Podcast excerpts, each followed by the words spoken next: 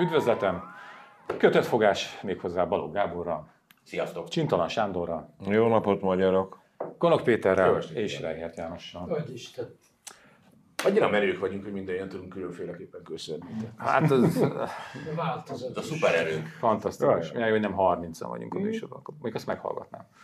Szóval, kicsit most hosszú leszek, de itt muszáj, mert olyan szövevényes lett ez a Vigyánszki ügy, hogy öröm nézni, és ma is van új fejleménye, friss fejlemény a történetnek. Szövevényes? Aha, ja, ja. Hát egyszerűnek tűnik, de amit előadnak körülötte, az nem egyszerű.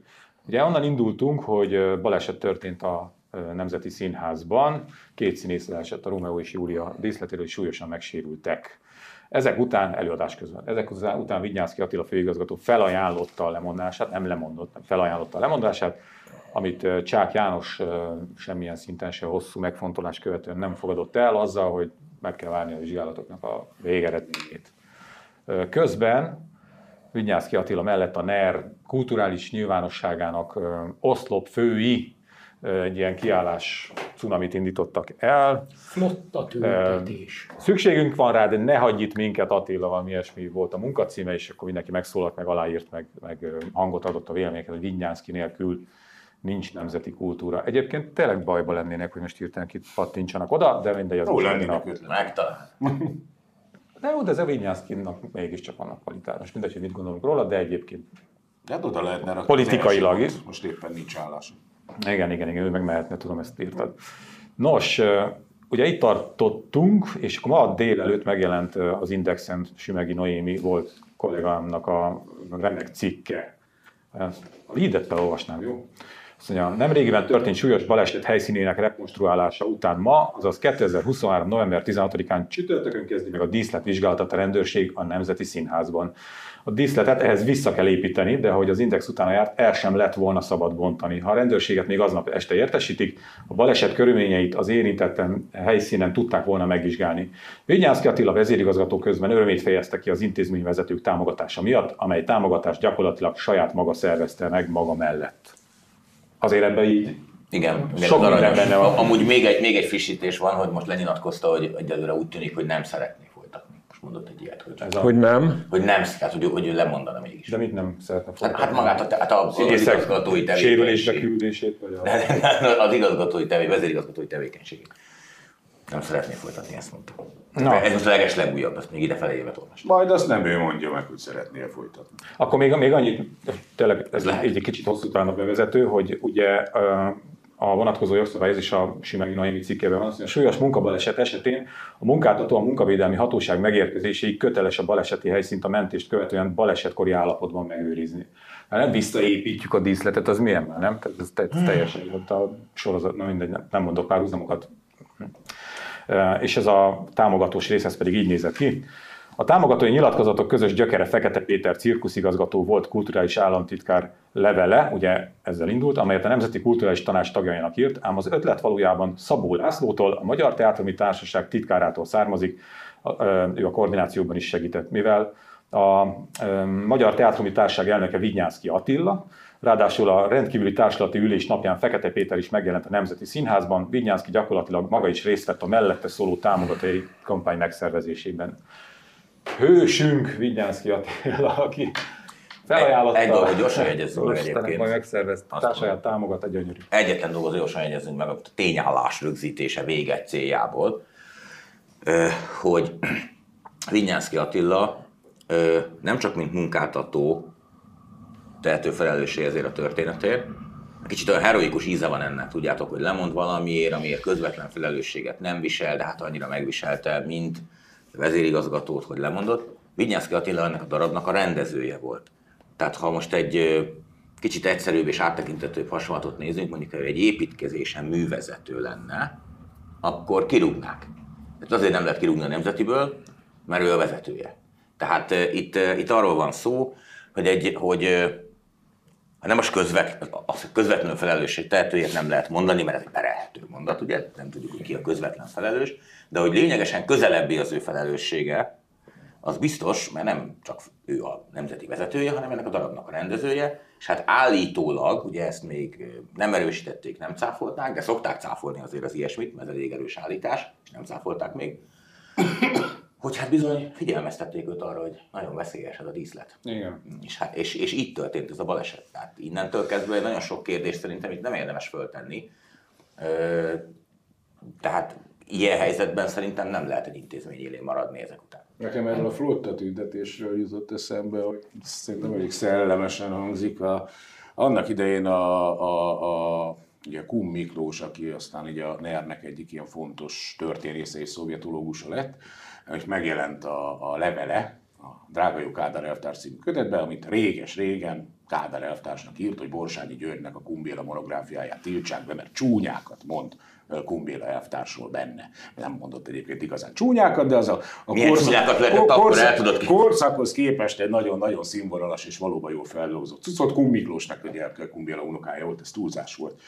És amikor ez a könyv megjelent, mármint a drága jó Kádár elvtárs, és nyilvánossá vált ez a levél, akkor Kum Miklós hát ott hagyta az ELTE bölcsészkart, és volt egy kedves professzorom, aki erre elismerően mondta, hogy nagyon régen ismerem a Miklós, nagyon régen. Ez volt az első tisztességes lépés, amit csinált.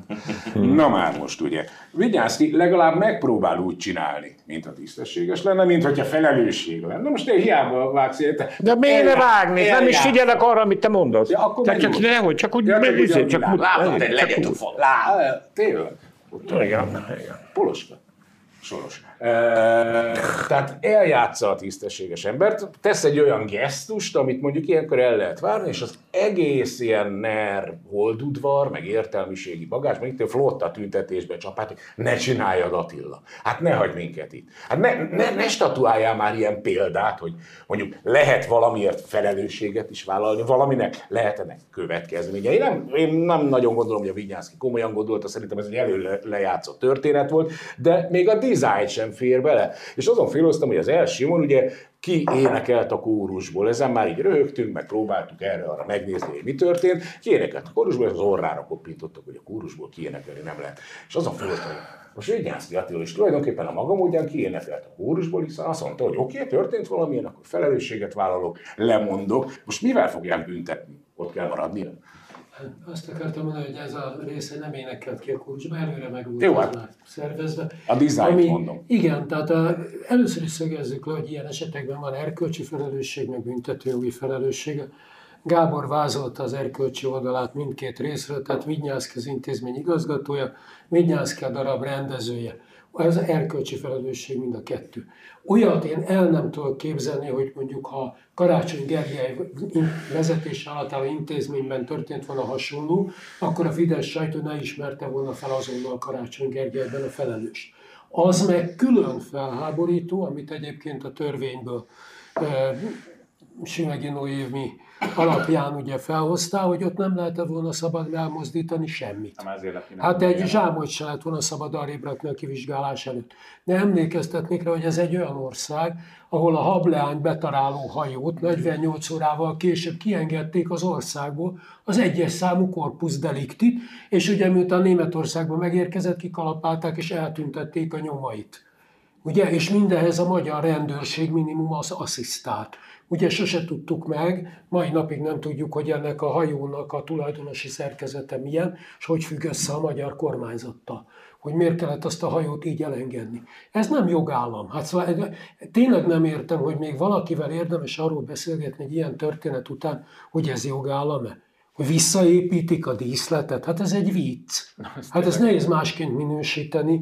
Ez egy vicc. És nyilván elkövetik ugyanazokat a hibákat is direkt, Persze, amelyek a persze. balesethez Oda, vezettek. ott nem volt benne az a csavar. Azt Csak annyit Vissza ne rakj, hogy az egésznek van egy számomra egy ilyen ijesztő olvasat, hogy a végén kiderül, hogy a portás tehetett róla, de nem ellenőrizte a díszletet. Emlékezzetek vissza, Kulcsár Attila ügyében ugye a végül taxis gyuszit ítélték el. Igen. Tehát ez egyáltalán nem kizárt, főleg, hogy itt van nekünk egy eh, szomorúan feledésbe merült, de teljesen abszurd ügyünk, ugye ez pedig a Wölder ügy, ami szabatosan ugye Varga Juditnak az ügye, de Varga Judit is ki lett belőle mentve, és ahogy tulajdonképpen már nem is beszélnek róla, sőt ugye a legutolsó fordulóból az is kiderült, hogy a, a vád koronatanúja rájött, hogy semmit se tud. ami gyönyörű szép fordulat volt, és kellett hozzá ugye két és fél év, de már eljutottak idáig, tehát így nyugodtak lehetünk, Völner Pál sem egy börtönbe, mint ahogy uh, itt se lesz semmi baj a Vinyánszki Attilának. Ez egy ilyen ország.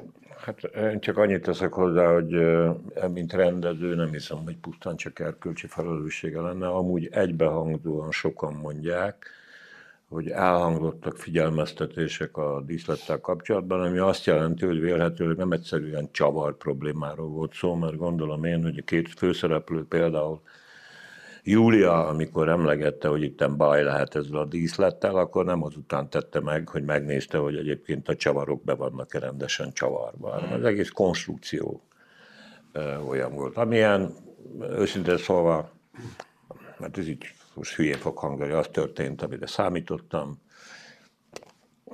Ez egy rohadó rendszer, ami nem csak rendszer értelemben rohadt, hanem az emberi minőség tekintetében is. Én nem tudom, hogy Migyánszki most nagy rendező, vagy nem nagy rendező. Én nem láttam tőle semmit, ez nem a reklám helye, de mint emberi minőség, Igaz, hogy mondjuk, mondjuk az irodalomban, szép irodalomban tudunk olyanokról, olyan alkotókról, akik emberi minősége olyan volt, amilyen, de nem veszélyeztették senkinek az életét. Ha csak az ember nem lőtte magát főbe azután, hogy elolvasta már azt, amit írtak. Azt Szóval ez egy, ne- de tényleg, szóval ez van, ilyen ez a, rend- ez- ilyen ez a Én szisztéma. várom, hogy Fritz Tamás megírja a saját legendás mondatát. Jaj, hogy ez egy már. következmények Egy másik hülyét, ja, nem legessünk már Fritz Amúgy azért Tamás. arról keveset beszélünk, és erről is érdemes volna, de valami, valami általános tanulságot is le lehetne azért mondjuk vonni. Például mondjuk Csák János mindenképpen ügyködni akar ebben az ügyben, akkor elrendelhetne akár egy, akár egy országos szintű vizsgálatot is arról, hogy milyen körülmények között dolgoznak a színészek. Erről szegény Latinovics 50 éve írt már a Kötszurkáló című azóta klasszikussá vált könyvében, arról, hogy, mi, milyen körülmények között kell dolgozni egy színésznek, mikre, kell, mikre veszik rá őket, mi az, amire nem mondhat nemet. Itt, ahogy például nem mondhatott nemet arra, hogy egy ilyen díszletben játszon. Az is érdekes, hogy nemrég bejárta az internetet az a, az a ö, hirdetésből kivágott rész, hogy úgy hirdetnek Magyarországon, magyarországi forgatásra nagy külföldi cégeknek, hogy itt 12 órás műszakokban lehet dolgoztatni a személyzetet, és nincs szakszervezet. Na most ez a mi versenyelőnyünk. Na most az, az a helyzet, hogy ö, Szerintem az akkumulátorgyárak. a napi szinten, na ez, tehát ezt akartam. Napi szinten emberek százezrei, milliói dolgoznak olyan munkahelyen Magyarországon, ahol tökéletesen leszarják a munkavédelmi jogszabályokat, ö, tökéletesen leszarják a, a még még létező, adott esetben még létező bármilyen munkáltató jogokat, miközben ugye ezeknek a folyamatos szűkítését is látjuk, csak a színészek ismertebbek szegények. Tehát ha velük történik egy ilyen borzasztó eset, akkor azt jobban fölkapja a média, jobb, na- nagyobb botrány lesz belőle. És azt látjuk, hogy annak ellenére, hogy egy színész az mosolyog ránk a címlapokról, meg lehet, hogy sokan iridlik, hogy milyen híres, meg sikeres, egyszerű magyar munkavállalóként nagyon sokan ugyan abban a kvázi jogfosztottságban élnek, mint a többiek. Annyit hadd tegyek hozzá, hogy teljesen igazad van, és vegyük azt a szintén friss példát, ugye, hogy a két vonat összeütközött Hajdú-Biarban, ugye Sáp határában, ahol a mozdonyvezető ugye nagyon megsérült, érdekes módon nem jutott eszébe a reszortos miniszternek, hogy lemondjon, bár ugye nagyon keményen megfenyegette a MÁV vezetőit több múltkor, amikor azok szóltak, hogy ide pénz kéne, Ugye ott egyeseket el is távolítottak, most meghalt egy mozdonyvezető, Meg nem, nem halt, meg nagyon súlyos, bocsánat, nem akarom aláhírét kelteni. Na de az egész egy abszurdum, tehát ugye olyan állapotban van a vasút irányítása is, tehát a vasúti dolgozók képze, kép, kép, kép, képzettségével, szaktudásával a benfentesek pontosan tudják, nagyon súlyos problémák vannak, gyakorlatilag a legveszélyesebb üzem lépett elő, sose lehet tudni, aki felszáll egy vonatra, hogy megérkezik-e, ezt most már nagyjából ki lehet jelenteni, ugye? és nem zavar senkit. A varjú se károgott utána. Figyelj, Lázár, az utas biztonságot ígérte meg, nem a mozdonyvezető. Ja, hogy a munkavállaló nem Jó. számít. Azért ehhez akkor most még annyit tegyünk hozzá, most már tudjuk, hogy ugye itt az 50 kilométeres szakaszon egy 50 milliárdos felújítás volt, és ma már a jobb helyeken, sőt mindenütt Európában ezeken a vonalakon, tehát a vasúton van egy korrekciós mechanizmus, egy biztonsági mechanizmus, nem a lámpákról beszélünk, hanem arról, ami azt tudja megoldani, hogyha mit tudom én, lankad a motorvezető figyelme, és elmennek egy tiltótábla mellett, vagy valamit, akkor kötelező 15 kilométeres fékezés van. Először már, hogy 15 km per órával. Tehát itt most ebben a felújításban az elemi biztonsági rendszert nem építették bele. Amúgy konkrétan éppen most van egy család a törvényben az is benne, hogy a munkaegészségügyet is föl fogják számolni, Aj, ugye, mint ahogy a munkavédelem eh, és a munkabiztonság intézményeit. Amúgy meg persze, eh, és nem valamiféle történelmi igazságtétel okán mondom, hogy a szakszervezetmentesség, eh, mint intézmény, meg egyáltalán az egész intézmény ellenesség, és különösképpen szakszervezet ellenesség az elmúlt 30 valahány évre alapvetően jellemző volt politikai rendszerektől függetlenül. Sajnos ezt be kell, hogy valljuk, sőt, mi több, ugye a szakszervezet ellenesség, az már elkezdődött a rendszerváltás végén, 87-88-ban elkezdődött ez a történet. Úgyhogy hát igen, ez a mi értékünk, igen. De egyébként Azt ez is egy nagyon sajátos mondjuk- dolog a szakszervezet ellenesség, és szerintem ez fontos, amit mondasz. Annak, ugye vannak egyrészt történeti hagyományai, hogy Magyarországon miért ilyen gyengék, még a kelet-európai térséghez mérten is a szakszervezetek. Különösképpen a lengyelekhez És ez képest. részben azért egyébként, mert amikor ugye a rendszerváltásnál nagyon sokan leszámoltak, a korábbi szakszervezet, az MSUS, mit tudom én, az, az egész társaság, az, az világos, hogy kiszolgálója volt annak a rendszernek, valójában kevéssé volt érdekvédelmi szervezet. És akkor egy csomó radikális alulról szerveződő szakszervezet jött volna létre, csak éppen beindult ez a régi, mint a bolsevikoknál volt egyébként ez a küzdelem, hogy párt vagy szakszervezet. Politikai szervezkedés és politikai hatalom, vagy gazdasági szervezkedés és gazdasági hatalom, melyik a legfontosabb, aztán a bolsevik döntés az volt, hogy a szakszervezetek az osztályharc iskolái, ilyen értelemben az állam kiszolgálói, és itt is Magyarországon nagyon gyorsan eldőlt ez a fajta, nem is tudom, látványpolitizálás irányába, hogy a politikai pártok sokkal fontosabbak, a szakszervezetek ellehetetlenülnek, és aztán természetesen erre a, a rendszerváltás vadkapitalizmusa, ez a, az újra, nem is tudom, ilyen, ilyen, ilyen eredet, új eredeti tőke felhalmozás, ami a régi meglévő tőkekkel operált, és azokat osztotta szét, meg az újonnan feljövő termelés is rá zizzent, hogy ez valóban versenyelőnyt jelent, hogy nem véletlen az, hogy most hirdetésekben, az nem véletlen, amikor Orbán Viktor magyarázza, ha jól emlékszem, a szaudarábiai befektetőknek pár évvel ezelőtt, hogy Magyarországon olcsó és fegyelmezett munkaerő van, itt nem kell erre költeni, ez a mi versenyelőnyünk, ez valóban egy óriási versenyelőny, ebben a fajta perifériás, félperifériás kapitalizmusban, mivel Magyarországot nyomják bele. Kaliforniában nem számítana annak. Azért Nem, mert ott, mert ott vannak például Igen. szervezetek. Igen. A, mit Sándor mondott, az azért én annyit tennék hozzá, szerint történelmi tanulmányaim szerint, tulajdonképpen a 19. század 60-as évei becsúszunk vissza, tehát a, az állapotok lassan a osztrák-magyar monarchiát megelőző viszonyokra emlékeztetnek Magyarországon.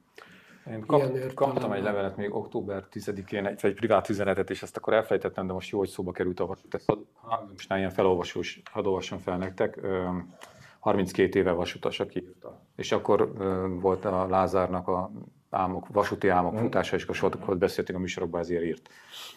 A lényeget azt mondja. Én az egyik budapesti fejpálya udvarhoz tartozom, ahol a létszám a munkakörömben 3-4 évvel ezelőtt 140 fő volt, most jó, ha vagyunk 60-an. És a vasútnak mennie kell, pont, pont, pont, így dolgozunk évi 12 hónap helyett 14-et.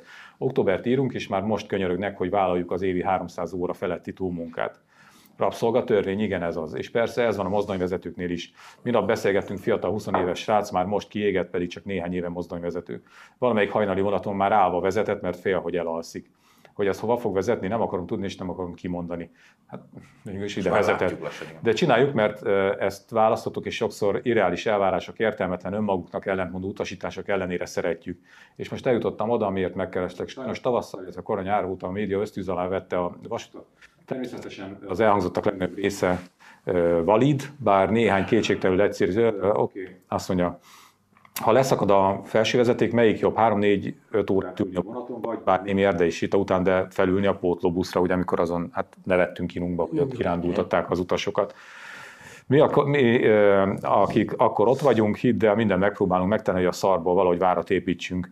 Még abban a lelki állapotban is, mikor még retinánkban van égve egy szétroncsolódott ember látványa, akit a köveken botladozva éjjel zseblápával kell megkeresnünk, hát ha még segíthetünk. Sajnos pénzparipa fegyver nélkül mi sem tűnünk a legjobb harcosoknak, de a folyamatos kritikai támadások még jobban legyengítenek. Ugye ismered az érzést, mikor van be a maximumot próbálod beletenni, mégis azt kapod, hogy milyen szar. Hát ez a helyzet ilyen.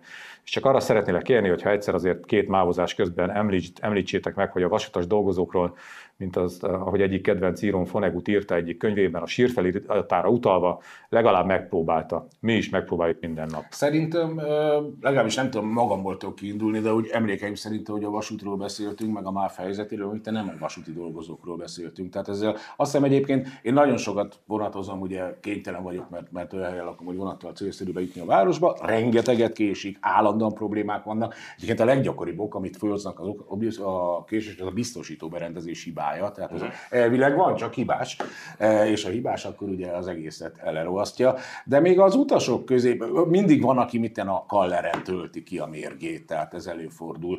De, de azért eléggé általános a konszenzus, hogy amikor a mávról beszélünk, meg a máv, mávot hibáztatjuk, meg vagy a mávon röhögünk már kínunkban, akkor, akkor nem, nem a mozdonyvezetőn, meg nem, a, nem, a, nem a, a, állomásfőnökön, meg nem a váltókezelő, váltókezelő gondom már nincs, meg lámpatöltögető, de hogy nem, nem nem, nem rajtuk röhögünk, meg nem rájuk vagyunk dühösek. Hát mindannyian ugyanis ebben az országban egy állami szintű mávban élünk. Tehát ugyanazt érezzük mindannyian a saját apró kis fülkénkbe.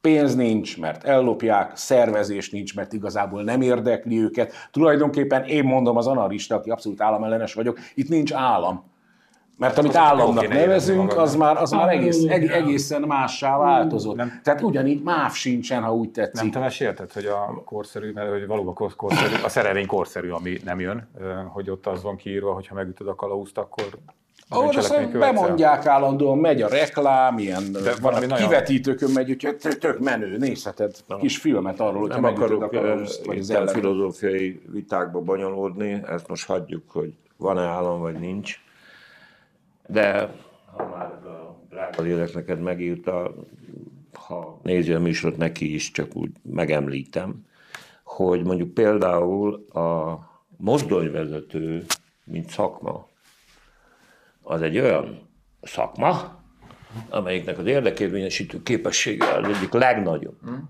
Ó, igen. Egy Milyen sztrájkok létező országban. Valamikor még a szegény Borsik János idejében, aki azért, na mindegy. Szóval, drága mester, én díjazom a mérhetetlen irodalmi műveltségét. Álljatok le! Megáll az élet. Igen. Ő nem mozdonyvezető, de a mozdonyvezetőkre igaz. De persze, a Budapestet a metrósofőrök, okay. vagy mi a metrókocsi vezetők. csak van, buli, nem? Minden. Szóval figyelj, a botnak két vége van. Ehhez a, ehhez a históriához, hogy ez a rendszer ilyen szinten dominálni tud ebben a társadalomban, ebben az országban, ezen nemzet köreiben, ennek az egyik oka az az a mérhetetlen antiszociális viselkedése az egyedeknek, meg szakmáknak, meg tudom én, csókolom. Hát ez van. Pár évvel ezelőtt volt való Los Angeles környékén, hogy, hogy a rossz munkakörülmények miatt a, a rendőrök sztrájkba léptek, három vagy négy napig sztrájkoltak, és utána a statisztikák szerint kiderült, hogy jóval kevesebb bűncselekmény történt ezzel a három-négy nap mint általában. Leginkább a drogkereskedelem. Sztrájkoltak a bűnözők is. Ah, jaj, de jó vicc volt tényleg. Nem, ez nem vicc volt, a statisztika. Hát vagy igen, vagy nem, hát nem tudom, olvasta valahol valakitől a konok. Hát Én olvastam valahol Hát mondom, hogy te vagy a konok. Megbízható forrásból, Sándor, Megbízható, hogy nehogy. Annyira megbízható a forrás, egy Los Angelesből. Annyira kibaszott választó vagy. Ember, hát tudom én, azért csinálom. Olyan vagy, mint a Muppet Show-ban az a csávó, aki... Kedves öreg hát aztán a te anarchizmusod az meg annyira kibaszottul szórakoztató, hogy mindenre ugyanazt mondod. Na, én, én, én, erre, én erre izé 19-re lapot húzok, és azt mondom, hogy homoszexualitás Brazíliában. Mert hogy ez a címe annak a képnek, ami ja. a néprajzi... Ami, Hirtelen. Nem értettem, hogy a frappáns átvezetők a mestereket. Hirtelen Szóval, többféle tehát homoszexuális Brazíliában. szexuális etnikai kisebbség jutott eszembe, ami éppen élcelődni akarsz, de A fenti képet a Néprajzi Barány. Múzeum kiállításán csak 18 éven felé nézhetik meg, erről fekete kordon gondoskodik. Egyelőre az Euronews, aki mm, elsőként számolt be erről, sem kapott engedélyt arra, hogy a tárlaton forgasson, de egy nézőjük jó voltából a birtokukba került néhány felvétel a lekordonozott részről. Már is ne, ki kell csempészni a, várj, a várj, felvételt. nem lehetett forgatni Igen, a kiállításon. így van. Tehát a kiállításnak az a lényege, ki van állítva az alkotás. De az Hát, a ortodox Nem, várják, kevered a szavakat. Tehát fociból is, ha valakit kiállítanak, akkor már nem vesz részt a játékban. Ja, akkor innentől kezdve a- tényleg ilyen lesz, hogy a kiállítás fölmutatják a piros A Jelent fotót, a fotót most ugye nem tudjuk itt megmutatni, mert milyen Nem, kis nem szabad. garázs...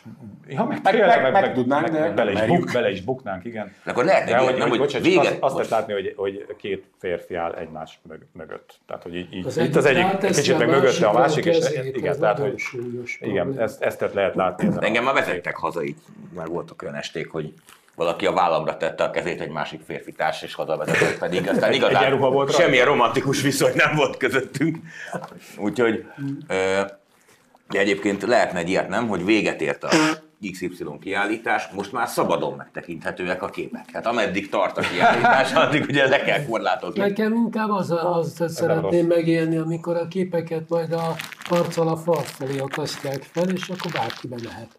Uh-huh. Mert akkor nem lehet semmi bajuk, és külön Azt is az lehet. arccal a fal felé, és kezet a tarkóra, az úgyis Na jó, de ez, az, ez, jövőbe ez most már nagyon, kezd, nagyon durván kezd bepörögni ez az őrület. Nem? Ez Tehát Simon László, ö, akkor ö, hol volt a, melyik településen volt, ahol leméregették, hogy megvan-e a 200 méter a. Pásztó, na, emlékszem. igen, ahol igen. ki- kivonult, hogy külön lemérni a, a, jog, vagy a törvény által előírt véde, védelmi távolságot.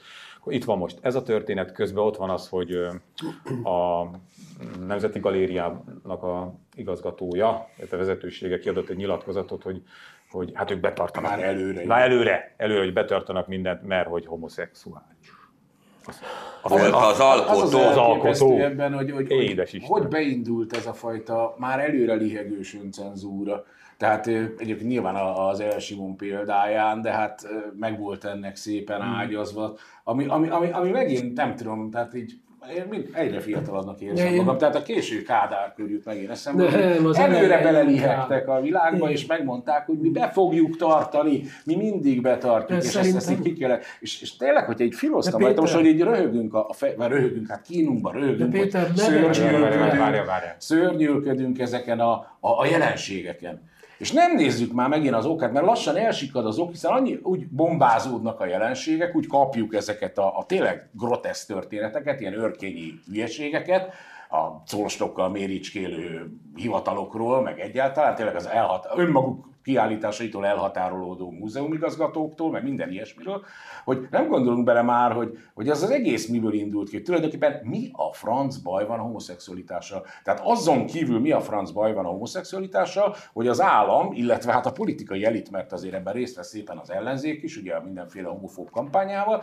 úgy döntött, hogy a homofóbia egy alkalmas alapzat arra, az egyik alkalmas alapzat, hogy azt a politikáját, ami, ami tényleg a, a megfo, meg, elfolytásra, a megosztásra, az agresszióra, a frusztrációkra épül, meg a, meg a, meg a hamis fölsőbbségtudatra, erre alapozva kihasználja ezt a lehetőséget, és erre építkezik, eh, ugye törvényileg beizzítja ilyen durvódórákkal, aztán utána törvénykezik, a törvénykezésről össze-vissza hadovál, és a végén, amikor, amikor ezek a szerencsétlen ilyen, ilyen kultúrcsinovnyékok így, így bepucsítanak, hát most mit tudok mondani, lehet, hogy ez is egy kicsit homofóbnak hangzik, bepucsítanak állambácsinak, és oda tartják az ő kis védtelen hátsó felüket, és azt mondják, hogy mi nem, mi nem, mi, mi, mi, mi, mi előre nem, akkor rajtuk röhögünk. Meg szerintem- magunkon röhögünk már tényleg Én nem becsülném le ezeket az embereket, ők pontosan tudják, mert be vannak kötve a nervilágba, tehát bejárnak a kávéházba, hogy úgy mondjam, hogy pontosan látják, hogy a Rogán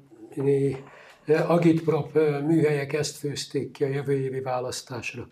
Tehát ez most még júniusig egyre erősebben fog menni. Utána a meg még félelem inkább. gerjesztés, a rettegés, ha megnézitek azt a az is egyébként egy világbotrány, amit az alapjogokért központ, amit ugye az ombudsmani hivatal helyére hoztak létre. Nem, te- Ugye nem, közé tett egy... Nem, az alapjogokért Alapjogok, központ, az, egy kamu izé az volt. magán, Persze. NGO. Nem volt, megvan. Nem hivatal. Igen, csak Nem, akkor ki, a a, Fide- ki az nem. ombudsman, tudod?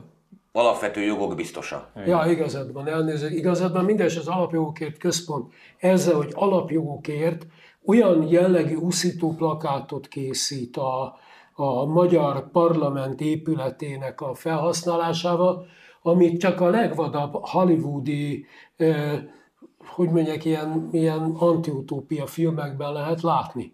És a Budapesten olyan eh, hogy mondják, ilyen népvándorlást, muszlim népvándorlást mutat be képben, aminek a realitása zéró, azon kívül, tehát az egész értelmetlen. Az uszítás, a, a, a félelemkeltés, az a kormányzat következő nyolc hónapra eldöntött politikája, és ezek az emberek, akikről Péter beszélt, szerintem pontosan tudják, és nem szeretnék, hogy a izé a vasúti kerekek alá kerüljenek. De, de nem, azért van ebben egy ilyen szerepmegosztás is, mert ezt a kiállítást például, amit most ugye a, a galériába közölték, hogy majd ők lekordonozzák, vagy nem tudom, tehát hogy előre, ezt a Novák Katalin nyitotta meg, Ja, ezt a igen. fotokiállítást. Tehát van egy ilyen szerepmegosztás. Novák Katalin egy kultúrember, ugye mi ezzel nem foglalkozik. Itt vannak ezek a kis csinovnékok, ezek az igazgatók. Nem akarom mentegetni őket, félreértés ne essék, mert nem gondolom, hogy ők naív figurák, akiket így dobják, vetik, hányják a tajtékok. Nem, ők benne vannak a játékban, csak ők ezt a szerepet kapják.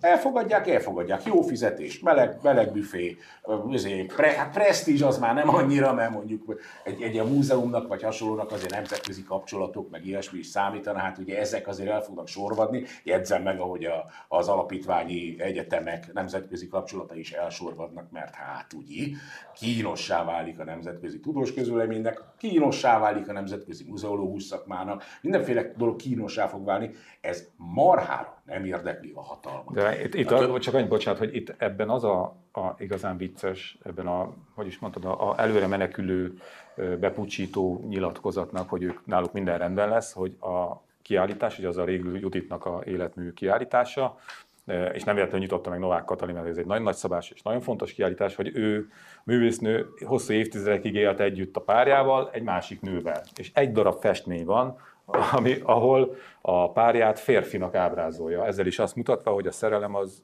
tök mindegy, az szerelem. Na most azzal mit kezdesz?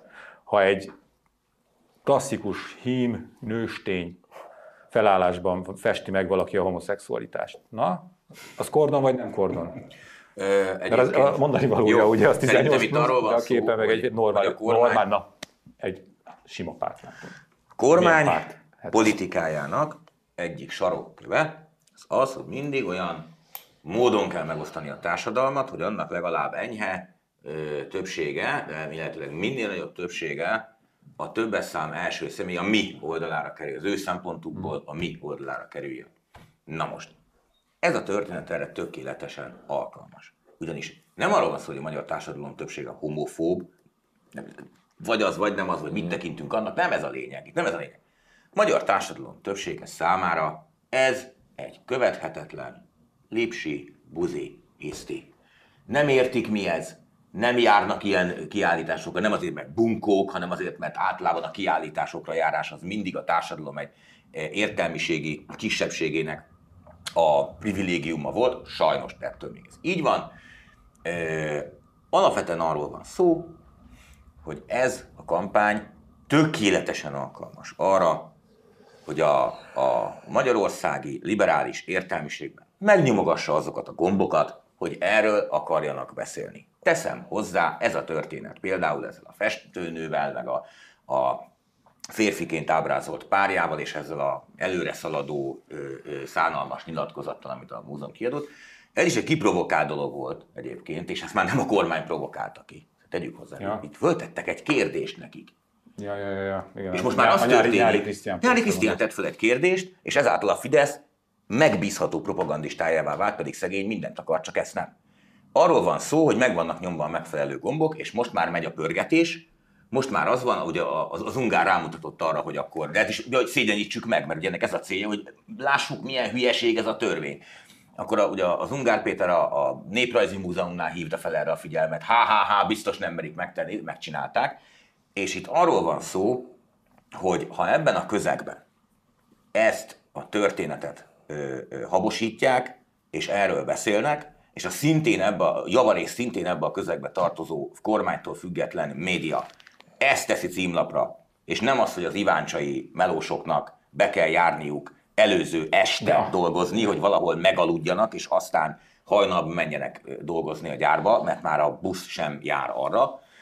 Például egy példát mondjak, vagy arról egyébként, hogy, hogy a MÁV az csendben napi szinten rohad le. Nem arról van szó, hogy majd jönnek majd a kollégák, hogy de írtunk róla. Igen, persze írnak róla, csak nem mindegy, hogy az adott jelenség valós jelentőségéhez képest mekkora teret kap egy ilyen, és még egyszer mondom, amikor már az van, hogy ezen már az ellenzéki közvélemény kezd el pörögni, és nem az a kérdés, hogy ez most jogos vagy nem jogos, mert 165 másik olyan érdeksérelem, marhaság vagy aljasság van, amire föl lehetne hívni a figyelmet. Azért nyomatja ezt a kormány, azért hosszabbítja meg bicskéig ezt a, kis, ezt a hülyeségvasutat, mert ezen a hülyeség vasúton a magyar ellenzéki közvélemény jelentős része igen szívesen utazik, csak azzal a különbséggel, hogy az egyik hülye tapsol neki, hogy merre mennek, a másik meg ordibál, hogy rossz irányba megyünk, pedig egyébként csak le lehetne szállni erről a vonatról. Ebben, ebben sok dologban igaz. Nekem ez a bajom. De ki, ki hagyott belőle a népet? Lehet csinálni, tehát, hogy Semmi köze a népnek ehhez. Ad- adott 95%-ának esetben- nincs köze. adott. De azért lelkesen, Viszonyulni sem lelkesen tocsognak a témába elég De sokan. tényleg, most mit, mit csináljon? Most én nem, akarok nem, nem akarom az ellenzéket, hogy mondjam, védeni, mert ez messze távol áll tőlem. De mit tud csinálni egy ellenzék, amikor följön egy ilyen téma? Megpróbál, ne, ne vegyen róla tudomást? Mondja De a azt, hogy hülyeség egyszer. Ott van. Én, baromi fontosnak tartom azt, hogy mondjuk mi a Magyarországon a melósok helyzete, és milyen szörnyű. Senkit nem fog érdekelni, csak a melósokat. Tehát pont ez az érdekes, hiába nyomja azt a média, hiába nyomja az ellenzék, ezt sajnos látjuk. Annak idején, amikor olvastam ez a, a, hogy hívják azt a svéd krimi sorozatot, ilyen roppant híres könyvek, a tetovált lány. Igen. Már nem emlékszem. én ezért, ki, ezért én ki fogok kapni. Jó, nem, nem vágtam rá jó könyvek voltak. Nesbo, ne, Nesbo. Nesbo, az, nem, nem, ez nem Nesbo, ez a másik. Akkor nem, mindegy. Mindegy, nem, nem, nem, nem az Internet készülékem Ugye, baromi, baromi izgalmas, nagyon jó megírt, bárkinek ajánlom, tényleg nagyon jó könyvek, és így az, azon álmélkodtam végig, hogy valami Magyarországon ez a pinf kis izé, korrupciós ügy körül egész Svédország a könyv szerint így fölgajdul, az egész média ezzel foglalkozik, buknak ember, nagyon fontos dolog. Ott ez lehet, hogy működik. Más országban tényleg nagyon fontosak a, igen, erről van, Stieg Larsson. Más országban nagyon fontosak és na- nagyon nagy tömegeket mozgatnak meg a munkáltatói pro- és a munkaadók problémái, tényleg, és én ezt fontosabbnak tartom bizonyos értelemben. Na de itt van ez a ez a, az ország, itt van ez az állam, itt van ez a, ez a politikai hatalom, amelyik például a homofóbiára játszik rá. Nem is az a lényeg, ebben, ebben teljesen egyetértek veled, hogy most a magyarok hány százalék a homofób, egyébként ugye kimutatások szerint viszonylag kevés, a pulai szerint meg sok, hát ez, ebben nem értünk egyet, mindegy, nem is az a lényeg. De zár, az- zárul az olló. zárul az olló, hanem egyébként valószínűleg zárul, mert nagyon nagy pénzek és energiák vannak rajta, hogy ez az olló záruljon. Hogy hova vezet ez, hogy lehet-e hallgatni? És szerintem nem lehet hallgatni, nem kéne hallgatni Nem a hallgatásról és nem kéne, nem kéne szótlanul eltűrni, vagy úgy csinálni, hogy hát ez pinf dolog, ez minket nem érint, hát mert mi a mi vagyunk. De igen, mert amíg nem ismeri fel azt a társadalom, hogy ilyen értelemben, hogyha valakiket elnyomnak, üldöznek ok nélkül, jelen esetben most a homoszexuálisokat, egyébként minket is, hiszen minket megfosztanak attól, hogy bizonyos dolgokat megnézzünk, bizonyos dolgokról értesüljünk, a minket nem, akkor a gyerekeinket fosztják meg ettől, tehát ilyen értelemben mindenkit érint, de hogy mindig mi vagyunk a következők, sőt, mindig mi vagyunk a célkeresztben. Mindannyian, a fideszesek is jegyzem meg, tehát már most nem a vezetőkre gondolok, hanem az e- egyszerű átlag Fidesz szavazóra. Mindannyian állandóan célpontban vagyunk, és bármikor lehetünk az a kisebbség, akik a célpontba, a céltáblára rákerülnek, pusztán csak ebben egyetértek, politikai marketing okokból, választási okokból. Tehát én nem hiszem, hogy a, az állam mint olyan, jó, annak nincsenek érzelmei, de hogy ez a, ez a, ez a, ez a politikai garnitúra mondjuk alapvetően homofób lenne, francokat. Játszanak vele. Mint ahogy ugyanezt mondtam, amikor a, a múlt héten az antiszemitizmusról beszéltünk, nem az a lényeg, hogy ők antiszemiták, hanem hogy kihasználják-e ezeket az érzületeket, kihasználják-e a xenofóbiát, bármi olyasmit, amire politikát tudnak építeni, azért, hogy elkerüljék a valódi kérdéseket, azért, hogy egyébként ne kelljen igazi politikát építeniük, és ne kelljen valódi politikát folytatniuk, ne szembesüljenek a valós problémákkal a választóik. Bocsánat. Mondjad még. De tényleg, újdonságokat nem, ah, még ezeket sose hallottam. Jó, van, akkor ennek örülök, hogy hoztam az szint az életem, olyan de egyébként ez édes, hogy elmondtál, el, meg elmondjuk, hogy elmondtátok, hogy tocsogunk a tocsogóba, tocsogva. Hát kurva érdekes volt tényleg. Ja, szerintem is. Mondj, mondjál valami hát érdekes. Hát Mondj valami érdekes. Hát, Például megdöglünk az unalomtól. Nem, ez, ez egyébként adott esetben döntés kérdése tényleg, hogy uh, kísérletet teszünk-e más napi rendek uh, asztalatételére. Uh, megértjük-e? Ugye állandóan ezeket a szavakat, meg ezeket a gondolatokat ragadza a közvélemény egy jelentős része. Hát akkor ez lesz terítéken. Hát nyilván azért csinálják. Egyébként nem egyszerűen választás és marketing okokból. Ez hatalom. Nem egyszerűen hatalom technika, hanem a félelmekre ebben az országban. Amúgy is félelmetes a világ, szóval ebben, ezt, ettől azért ne tekintsünk el, hogy tényleg van oka az embereknek félni. Van miért. Globálisan is, meg lokálisan is, meg egyáltalán. Amúgy meg buzizni, a világ egyik legegyszerűbb dolga. Nem kell különösebb intellektuális erőfeszítés hozzá. Se a kocsmába, sehol máshogy. Homofób. Annyit csak nem tudom, majd bár remélem, hogy a Péter ebben a tekintetben is tud valami újat mondani, amikor arra a kérdésre, azt a kérdést fölteszem, mert említetted, hogy az ellenzék homofób lenne, meg homofób kampányt folytat. Jó, hát de egy kisebb előadást, hogyha megtartaná ebben ügyben. Én ilyet nem láttam. Péter. Attól függ persze, hogyha a Duró Dóra is elventék, akkor persze igen. Mondom, Márkizai Péter. Uh, ja. Uh, kellenek még a magyar-magyar tolmácsok. Uh, na szóval csak ezt akartam mondani, hogy semmi nem akadályoz meg bennünket abban, hogy ne ebbe tocsogjunk.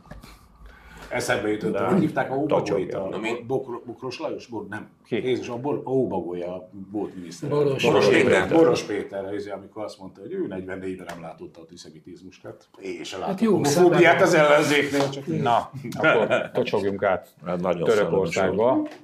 Azt mondja, a török elnök szerint terroristának kellene nyilvánítani az izraeli telepeseket, miközben a Hamasra demokratikusan megválasztott politikai pártként tekint Erdogan úgy fogalmazott, hogy Izrael terrorállam, amely háborús bűnöket követel és megsérti a nemzetközi jogot a gázai övezetben. Ne vesszetek össze, légy szíves, kedves csintronos. Most magammal ne veszek nem, össze? Vagy? Nem, tudod. De nem vagyunk mi összeveszve. Na még. Hát én borzasztó nagy érdeklődéssel követtem ezeket a filozófiai izéket. Hát ne Hát tanulok. Én kezdem mindenkivel összeveszek. Na, tanulok. Szerintem az van, hogy hogy jó reggelt kívánok! Ilyen a politikai iszlamizmus. Ez egy iszta... Erdogan egy iszlamista vezető, politikai uh iszlamizmus 50, há, 80 száz éve hasonló gondolatokra épül.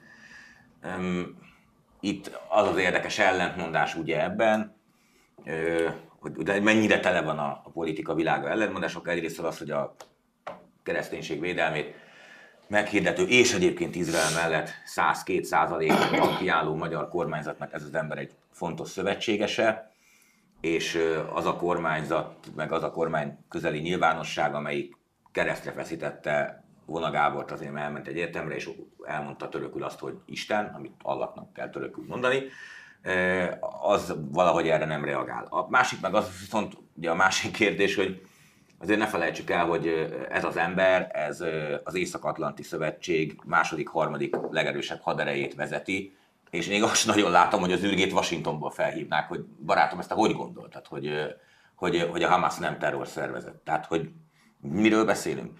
Persze a másik, hogy Erdogán arra is épít, mert megédjük egy percig se, hogy ez az űrge bolond, egyáltalán no. nem az. Erdogánnak van egy regionális hatalomépítő ambíciója. ambíciója ő egy neo, ö, iszlamista máz az egész, de valójában az oszmán birodalomnak a, a hát most föltámasztás, nem akarok nagy szavakat használni, de valamilyen formán újra galvanizálásán dolgozik, gyakorlatilag a hatalomra kerülése óta. És ezt ne felejtsük el, hogy ma már nagyon feledése merül, de hát azért 1918 előtt hosszú évszázadokon keresztül az oszmán birodalom része volt a Szentföld, Palesztina, és a mai napig él egy olyan ilyen nosztalgikus, bár a nosztalgiának ugye előfeltétlenül, hogy megélt, hát most senki se él, aki ezt megtapasztalta, de egy a hamis nosztalgia rátszűrődő gondolkodása az arab világ egy részében, hogy ugyan nem szerettük, amikor ők itt voltak, sőt, föl is lázadtunk ellenük, meg elkergettük őket az angolok segítsége, ugye az első világháború során, de hát azért, hát azért Palesztinában legalább addig volt rend, amíg a szultán itt volt. Mert addig nem jöhettek be a zsidók, meg addig nem lehetett Izrael. Hát, és ő erre próbál építeni szerintem. Ők is Allahot hívban hittek. És így van, így van, így van, így van. És, és az más dolog, hogy mondjuk az első világháború során a, az, az arabokat érintő összes, vagy a palesztin lakosságot érintő összes valóban sok esetben égbe kiáltó emberi jogtiprás sehol nincs ahhoz képest, amit a török hadsereg 14, vagy 16 és 18 között művelt az arab világban. De mindegy, az a lényeg, hogy ez már feledésbe merült, és ezek az iszlamista jelszavak arra valók elsősorban Erdogánnak, ezekkel újra meg újra bepróbálkozik. Szóval jó régen van már az űrge hatalmon, és majdnem minden izraeli palesztin konfliktusnál előjön ezzel, most ment talán a legmesszebb, de hát ne felejtsük el, hogy az egész konfliktus is most ment el a legmesszebb, tehát most ő rátesz két lapáttal, hogy a közelkeleti iszlám világ egyfajta védnöki szerepében tetszelegjen. Védhatalom. Mint, mint, mint egyfajta ezt, védhatalom, így van. Ne felejtsük el, hogy a Verseny szultán, van e tekintetben. Verseny van e tekintetben, ott van Irán, ott vannak a szaudiak, akik most versenyhátrányba kerültek, mert tárgyaltak Izraellel, de hát azért ők is előszeretettel finanszírozzák a különböző vahabita terrorszervezeteket, csak ők titokban teszik. Van egy verseny valóban, és ne felejtsük el, hogy annak idején a, a török szultán, tehát az oszmán birodalom szultánja, az ugye viselte a padisah és ö, ö, ö, címét is, vagy a, vagy a, ö, a, a kalifa címét, tehát az iszlám világ vezetőjének címét, ami persze névleges volt akkor is, egész iszlám világot nem egyesítették soha egy jogar alá, na de igény az volna rá. Az az igazság, hogy a, a, megtámasztó, amit mondasz, az Erdogan egy nagyon furcsa kettős szerepet játszik történetileg és kulturálisan is, mert miközben tulajdonképpen az Erdogan rendszer az tagadás az atatürkista modernizáló Törökországnak, de ő valójában azt viszi tovább, csak ad ennek egy, egy politikai iszlám mászt. Tehát egy kicsit egyébként a Putyinra emlékeztet, nem jók ezek az analógiák soha, de hogy a Putyin próbálja úgy tetszik restaurálni a Szovjetuniót, nem a Szovjetuniót valóban, hanem az orosz birodalmi gondolatot és az orosz birodalmiságot, miközben ennek egy teljesen más, vagy legalábbis látszólag más, egyébként egyre inkább hasonló politikai, nem is tudom, mázat biztosít. És az Atatürk az Erdogán számára azért fontos ez az egész, mert ezzel a, a, az újra generált atatürkizmussal, hogy valóban eladhatja magát nem csak úgy, mint hogy az iszlám világ, vagy ennek a, a valóban nagyon sajátos és nagyon fontos világszeletnek a kvázi vezetője, hanem úgy, mint egy olyan vezető, vagy olyan egyesítője lehetne ennek, ez az ő ajánlata egyébként az iszlám országok, vagy kvázi iszlám országokkal szemben, amelyik fél lábbal meg már benne van a nyugatban. Igen. Mert egyrészt belemodernizálták, másrészt ugye például benne van a NATO-ban, tulajdonképpen még a földrajzilag nézzük is, az fél lábbal ugye itt van Európában, van egy jelentős európai kontingens, fél lábbal már ott van, és ezt nagyon gyakran érzékelteti Boszniában, tehát egyre uh-huh. inkább beljebb nyomul, kvázi majdnem elér ugye Bécsig, mint annak idején a török birodalom, tehát ez az ő ajánlata. A másik ajánlata pedig, ami most ebben a szituációban ehhez illeszkedik, hogy elég erőteljes a kiegyensúlyozatlanság a világ mediatizált közvéleményében, most nem a közvéleményről beszélek, hanem a médiáról, illetve a politikáról, bár azért már eltolódnak a hangsúlyok, hogy az izraeli-palesztin konfliktus, vagy az izraeli-palesztin háborút, ezt nevezzük már nevén a gyereket, ezt nagyon egyoldalúan értékeljük, és azt mondjuk, hogy itt csak gonoszok vannak, és csak jók. Az Erdogán pedig arra a, valóban létező vákumra épít rá, hogy ezen egy kicsit billentsen, csak ő nem árnyal, hanem átfordítja ezt az egészet. Ja, ő is azt mondja, hogy csak gonoszok vannak, és Izrael csak jók vannak. háborús bűnöket követ el most a Gázában, ez teljesen egyértelmű szerintem. Izrael gyerekeket bombáz, csak éppen ettől a Hamas egy mocskos szarházi terrorszervezet marad, nem egy demokratikusan megválasztott kormányzat. Tehát eh, ő megfordítja ezt a, ezt a játékot, ami, ami egy kicsit engem a, a, annak idején a, a régió Szabad Európára emlékeztet, vagy egyébként a, a magyar Kádárra, most csupa ilyen Kádár cuccom lesz, hogy ha az ember mind a kettőt meghallgatta, akkor megpróbálhatta összecsiszolni azt, hogy nagyjából mi történik, mert mind a kettő ö, mondott igazságokat az ellenfélről, ugye a Kádárék mondtak igazságokat arról, hogy nyugaton mi a szar, meg a Szabad Európa is arról, hogy a kádereknek, magukról viszont szemérmetlenül hazudtak, amikor azt állították, hogy mi miért vagyunk jók. Na most az Erdogán ugyanígy hazabeszél, és Hamasról szemérmetlenül hazudik, tényleg egészen elképesztő, mondjuk a politikusok között, ilyet, tehát a politikai vezetők között Hamas párti szöveget nem lehetett rajta kívül hallani. Irán. Viszont Ö, úgy, oké, úgy értem, az olyan mainstream politikusok között, Igen, akiket mondjuk ö, valamilyen szint, ja, igen, igen, nem akartam, nem akartam ilyen direkten mondani. Ö, és akkor másik oldalról pedig behozza azt, amit viszont egyre inkább pedzegetnek azért már tényleg a, a politikusok, világszerte, hogy azért ezt már mégiscsak valami tűzszünettel, humanitárius megoldás, abba kéne hagyni a civil lakosság mértéktelen gyilkolását Izraelnek, amit persze Izrael állandóan durván és, és agresszíven visszautasít, és ezen azért úgy gondolom, hogy lehet lovagolni, és az Erdogán most megpróbál ezeken a hullámokon szörfölni. Én őszintén remélem, hogy nem fog sikerülni egyébként neki, de eddig az elég sikeres csávó volt. Mondtam valami? Nem.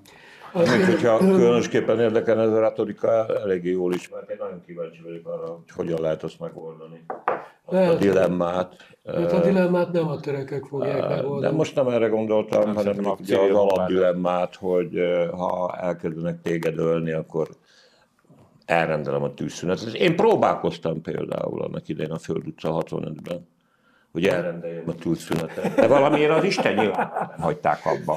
De most arról beszélek, amikor ugye egy kicsit foglalkoztak a testemmel. Akkor hagyták abba, amikor ők úgy döntöttek, hogy abba hagyják. De én Nekem ellent kellett volna állnom elvileg. Igaz, hogy nem voltam rá képes. Meg egyáltalán. Ennek egyébként a kihívás tényleg rettenetes, mert lehet itt beszélni a tűzszünetről, és akkor mi lesz? De most komolyan. Hát és akkor mi lesz? Az, De tényleg, ez, mi lesz? Mint ahogy ugye itt a tűzszünetet is ugye másodra, de most nem menjünk bele a magyar kormány politikájába, hogy milyen ellentmondásos és furcsa. Ugye az orosz, és ezt én már nem ukrán háborúnak hívom, hanem az orosz-európai háború és az izraeli eh, események között, hogy hogy kell az áldozatnak abba hagyni. Miközben meg van hirdetve a program. Tehát meg van hirdetve Putyin által is, meg a Hamász által is. Be is bizonyított mondjuk a Putyin azt elég régen, de hát itt a, a Hamas és a, a politikai radikalizmus, vagyis az iszlám radikalizmus részéről is tudjuk, hogy nem óhajtanak békében élni. Nem óhajtanak. Ha nincs lövöldödés, akkor addig nincs lövöldödés, amíg megépítjük a hozzá szükséges logisztikát. Az egy másik kérdés, ami engem sokkal jobban foglalkoztat. Mondjuk például azért lehetett volna itt egy prevenciós időszak, mert ezt nekem most nem mondja már senki, hogy egy akkora, van ez a hivatkozás, hogy mekkora az a terület. És hogy nem tűnt föl senkinek. Miközben egyébként a nemzetközi sajtóban ez, ez eléggé közismert volt, hogy egy kórház alatt meg, meg élő pasként használják a gyerekeket, a civileket, a nem, egyáltalán és folyamatosan. Tessék, mondja már meg nekem valaki, hogy mondjuk a napi megnyugtatáson kívül, vagy nem is tudom, mire használják ezt a szöveget, ezt, hogy és akkor tűzszünet. Humanitárius segélyek beengedése, Ja, emberek jó, kiengedése, a bombázat... Ki nem engedi ki az embereket? A- a- például Izrael. A, a Hamas nem engedi ki az embereket. Valamint Izrael, valamint Egyiptom, Milyen? valamint szinte senki nem engedi ki az embereket. Nem mehetnek onnan nem tény. mehetnek onnan sehova, és ebben az összes hadviselő fél egyébként baromira egyetért, hiszen mindenki rájuk alapozza a hadviselését. Én csak egy, egy vodást hadd tegyek még fel a képhez, az eredeti István által felvázolt képhez, hogy azért, amikor bocsáss meg, az Erdogan- Erdogan jobban mondta, a Hamas demokratikusan választották meg. Hát igen, bár... nem- Egyszer. Igen, Hát egyszer. Hát Ja, mint egyszer. a Fidesz, igen. most A, azt akartam mondani, hogy a, én azért a említett Erdogan nyilatkozathoz azért hozzátenném magamban azt az Orbáni bombót, ugye, hogy ne azzal foglalkozzanak, hogy mit mondok, hanem hogy mit teszek. Tehát oda akarok kiukadni, hogy szerintem az Erdogan nyilatkozatnak van egy olyan olvasata is, hogy ugye a, a iszlám világ, tehát a szunnita iszlám világban elkezdődött egy komolyabb megbékélés a nyugattal is, meg a Izraellel is. Tehát az, hogy Szaúd-Arábia komolyan közel került ahhoz, hogy Tel Avivval szerződést kössön, az nagyon ijesztően hatott a síta iszlámra, a perzsákra alapvetően. És ők, ők látták itt meg a lehetőséget, egyébként történelmileg szerencsésen ugye egybeesett, már úgy értem, hogy számukra szerencsésen az, hogy az oroszoknak is jól jött, hogy itt újra lesz egy forró háborús gócpont. És ugye a, a síta iszlám igyekszik most a szunnita iszlámból barátokat találni magának, mert a síták kemények, és megmondják, és megmutatják, és támogatják a harcosokat. A szunnita iszlám meg meg akar békülni a nyugattal, amit nem szabad, és Izraelt meg különben, és hogy a zsidókat ugye eszed elendán ki kell írtani, és a, ebben a, a síta iszlámra lehet számítani. És a e, tulajdonképpen nyugatos és szunnita Isztambul vagy Ankara, ugye itt megpróbál egy kicsit olyan izét mutatni a, az egyébként szunnita muszlimoknak, hogy hát mi is értjük a ti bajaitokat, és mi is igyekszünk nektek, meg mi is akarunk veletek. És- lelkekért. Igen, persze, tehát én el tudom képzelni, hogy Erdogán nem szívbajos, tehát ő ezt a szöveget most ezért nyomta. És egyébként szerintem Washingtonban ezt érzik, és tulajdonképpen sok bajom van az Orbáni politikával, de nem gondolom, hogy pont most lett volna az a pillanat, amikor Orbán Viktornak be kellett volna olvasnia, hogy ilyet nem mondunk. Tehát az Orbánék is ott állnak Izrael mellett, és most csöndben elfogadták ezt a... Tudod, egyébként, hogy az egész szituáció milyen ö, egy, egy másik dolgot hagy hozzak szóba. Eközben hegyi karabakból nagyobb és oda megy a mi vezérünk, és megratulálja. Az, az, az egy klasszikus Na de ez az egész, hát de most komolyan. Igen. Tehát olyan, ilyen szempontból olyan elképesztő csapdában van sok szempontból. Hát a gyakorlatilag 21. persze. század. Én tényleg úgy gondolom, hogy most léptünk a 21. századba, és nagy kérdés, hogy, hogy, hogy ezt eh, hogy milyen módon és milyen formában, milyen ta- egyáltalán milyen eredménnyel fogja az emberiség túlélni, azzal együtt, hogy által most azért nem fogok sírógölcsöt kapni, de nem is akarok olyan nagyon reménykedni, hogy ugye most a, a kínai elnök, meg az amerikai elnök találkozik, találkozott egymással. Nem tudom, hogy vannak-e arra képes emberek. Hát most egyébként tényleg amúgy mondjuk azért Izraelt és egy olyan miniszterelnök vezeti most, hát akinek el kéne takarodni a retekbe, de viharsebesen. De és még a az a háború szerencse, és még az a szerencse, még az a szerencse, hogy a hadsereg vezetése az, hogy is mondjam, azért nagyjából a helyén van. Sőt, úgy tűnik, hogy igen. Na, még, egy témát, még egy témát beszéljünk meg, az pedig így hangzik. A Fidesz szerint zsaroló levelet küldött Lantos Csaba energia, energiaminiszternek Bige László, a nitrogénművek tulajdonos vezetője, miszerint ha a kormány nem szabja át a vállalatot terhelő, Bige szerint ellehetetlenítő kvótaadót, akkor cég leáll a termeléssel, így sokkal drágább lesz a műtrágya, és az állam is bevételektől esik el. Kormány nem állt kötélnek, Bige bejelentette a leállást, ami elsőre véglegesnek tűnt, de az RTL híradójának már arról beszélt később, hogy egy, csak egyenlőre átmenetinek szület el a termelés. Sőt, Azt is mondta, hogy 40 euró per tonna a veszteségű. És az is kiderült, ugye, hogy ez a bejelentett leállás az egybeesik az éves karbantartással pillanatnyilag, tehát bármelyik percben újraindíthatja. Következő téma. Igen, de annyi- Hát megfejtettük már. nem, azért annyit engedjetek meg, hogy a Bige, a Bige az egyetlen olyan nagy vállalkozó, aki a torkának adta a Fidesz rezsimnek. Évek óta nem tudják eh, eh, letérdeltetni, úgyhogy ilyen értelemben ez egy eh, 12. meneténél tartó boxmeccs, és eh, szerintem lesz 13. menet. És a Bige egyébként okosan használja a nyilvánosságot, azért ő olyan, mint egy öregedő rockzenekar, akik a sokadik búcsú koncertjüket is megtartják, mindig bejelenti, hogy most már leállok, most már vége van.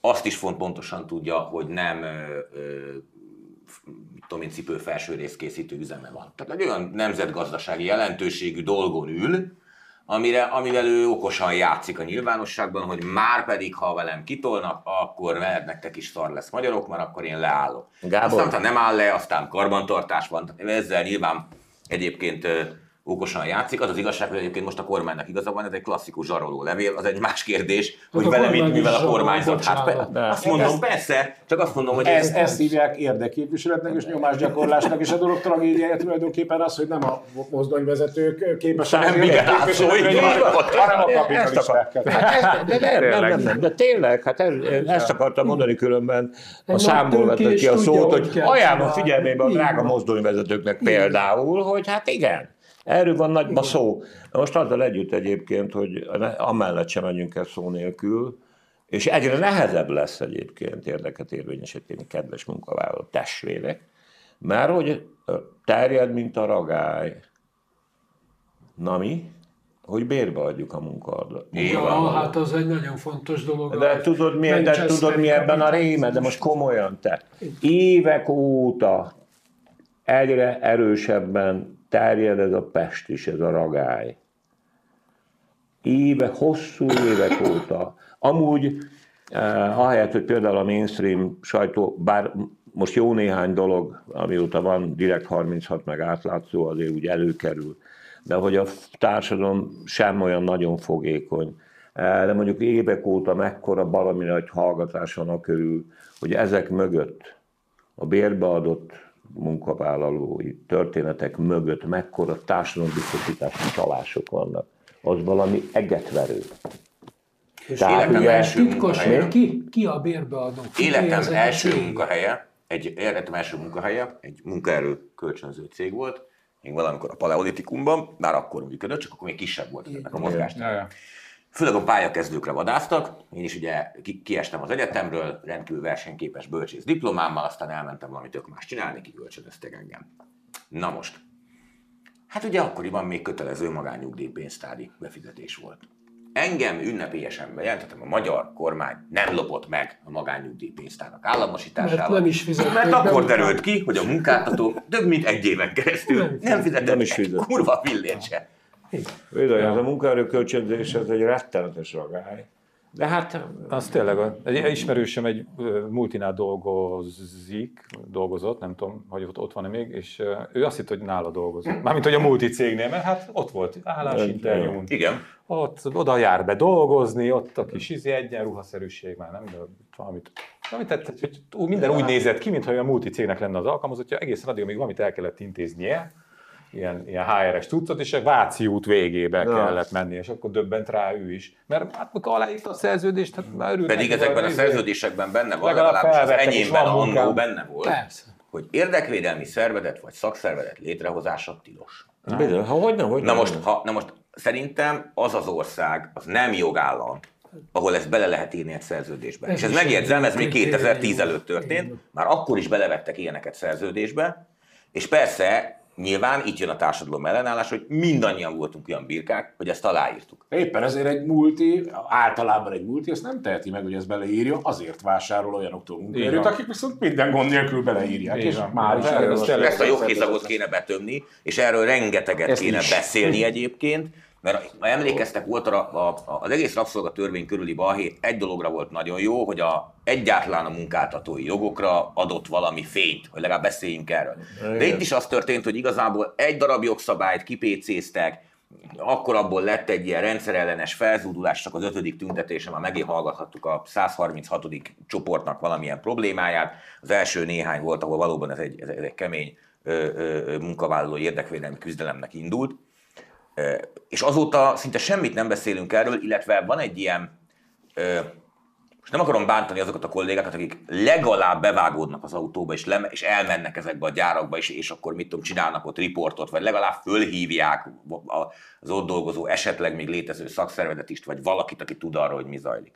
Csak az a helyzet, hogy nem helyezzük ezt az egészet rendszerbe, hanem az történik, hogy egy ilyen nyomorpornó lesz belőle, hogy megírjuk szörnyűködve, hogy Iváncsán milyen szar dolgozni. Ráadásul akkor utána rámegyünk arra, hogy most akkor ki van adva a szerkesztőségek egy részében, most nem akarok nyilván átlánosítani, hogy most gyerekek kifejezetten arra menjetek rá, hogy az akugyárakban mi van. Van 20 féle másik üzem, 20 féle visszaéléssel, és arról pedig milyen keveset beszélünk, pontosan erről, hogy a, hogy a munkaerő kölcsönzés az, a, az a, a, a munkás jogfosztásának az intézményesített formája, és erről nagyon-nagyon ritkán beszélünk, ritkán beszél róla a politika is, a, a, a közélet általában a média, mert egy-egy ügyet fölkapunk, akkor azt megpörgetjük, megcsócsáljuk, és annak az a természetszerűsége, hogy előbb-utóbb elenyészik, elévül. Nem lehet, száz, nem, lehet, nem lehet 8 hónapig beszélni az iváncsai melósok nyomoráról, mert kit érdekel 6 hét hát után. eh, nézd, de hát az is hozzátartozik, hogy nincs mögött a társadalmi nyomás. Tehát eh, én azzal egyetértettem, amikor azt mondtad, hogy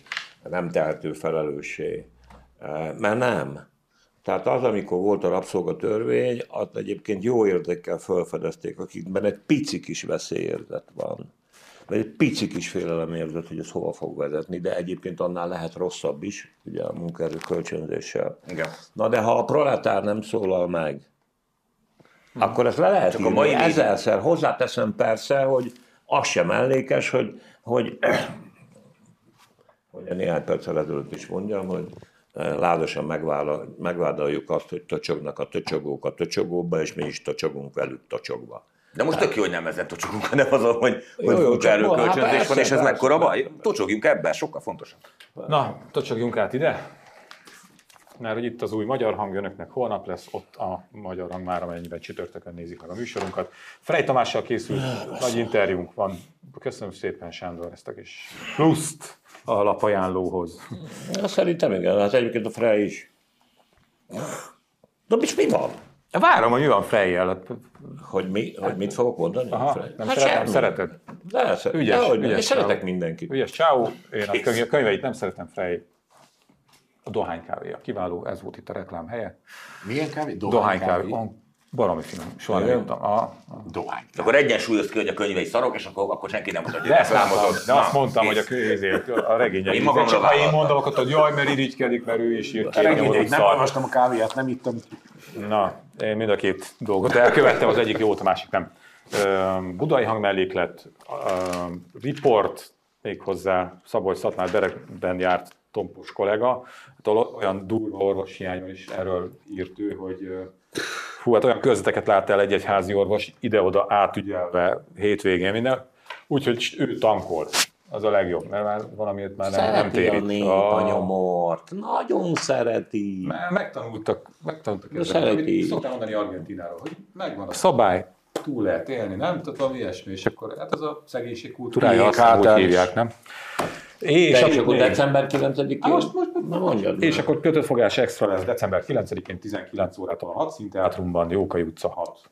Még hozzá. Csintalan Sándor, Korop Péter, Lehért János, Kéri László, és én leszek Pörzső Sándor. Tehát Ezzel nem vétettem Pista. a gyermekvédelmi törvény ellen, ugye? Pi- Nem, nem, nem, mert nemet nem műsorvezetői változtattál. identitásom Nemet nem változtattál. Na, jó van, akkor hál' Istennek, ezt megúsztam. És mi van még? Ja igen, és a Szász Júliának és a Horváth Lajos Ottunak a Nemzeti Színház két színművészének jobbulást kívánok, azt elfelejtettem ott mondani, amikor erről a témáról beszélgettünk. Szász Júliát már hazaengedték a kórházból egyébként.